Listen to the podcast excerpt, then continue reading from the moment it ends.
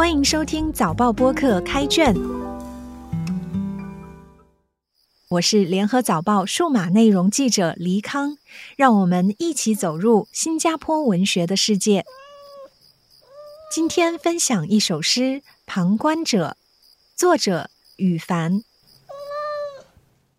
旁观者，屋顶的猫有和你一样懒洋洋的身躯，如一抹月光披在秋天的身上，踏着屋瓦和我挂在上面的诗句，翻开下面的青苔和我的思念，如读一首诗，慢慢地品尝。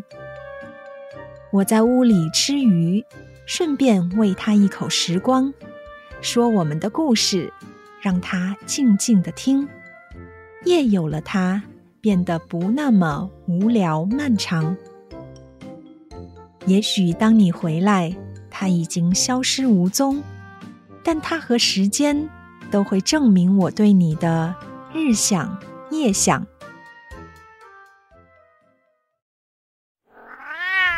羽凡一写诗便进入自由的时空，想象灵动活泼，而且常有令人惊喜的收获。画家画猫，作家写猫，猫在艺术家笔下转化成不平凡的生命形象。徐志摩写猫是描摹和赞美他所爱的女人，羽凡写思念从屋顶的猫开始，因为你的身躯懒洋洋如猫，接着又把身躯放大成秋天的景色，一抹月光披在上面。暗喻和明喻糅合在一起，营造出来的思念是很动人的，尤其是由身体之美色写到精神的提升，过程显得自然舒畅。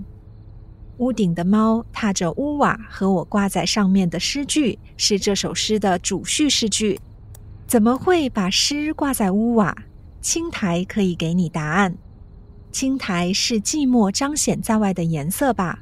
青苔和对你的思念并列，这猫很贴心，它够得上翻开来读，像读一首诗。羽凡把对你的思念投射到一只猫身上，你是指所爱的人，还是挂在屋瓦的诗？或二者合一，过日子少不得诗。在此关键时刻，叙事主体我终于出现。我知道素养和境界有密切关系，我拈出日常中我吃鱼这个细节，打了一个转喻，喂它一口时光。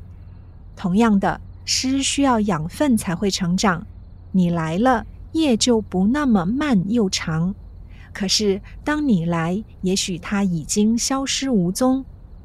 猫和思念仿佛合一，又仿佛有分别。那只猫莫非是写诗的灵感？灵感像猫步，悄悄地来，轻轻地就走了。旁观者这个题目下得好，羽凡把自己推开，在一个适当的距离看写诗这个过程的奥妙。读者不妨也在一个适当的距离看羽凡写诗，说不定对灵感会有自己的领会。开卷每逢星期四傍晚六点更新，节目中的作品可以在联合早报找到。我是黎康，今天的节目由联合早报副刊和早报播客制作，赏析写作林高，录音李怡倩，后期制作何建伟。新报业媒体联合早报制作的播客可以在早报的 S G 以及各大播客平台收听，欢迎你点赞分享。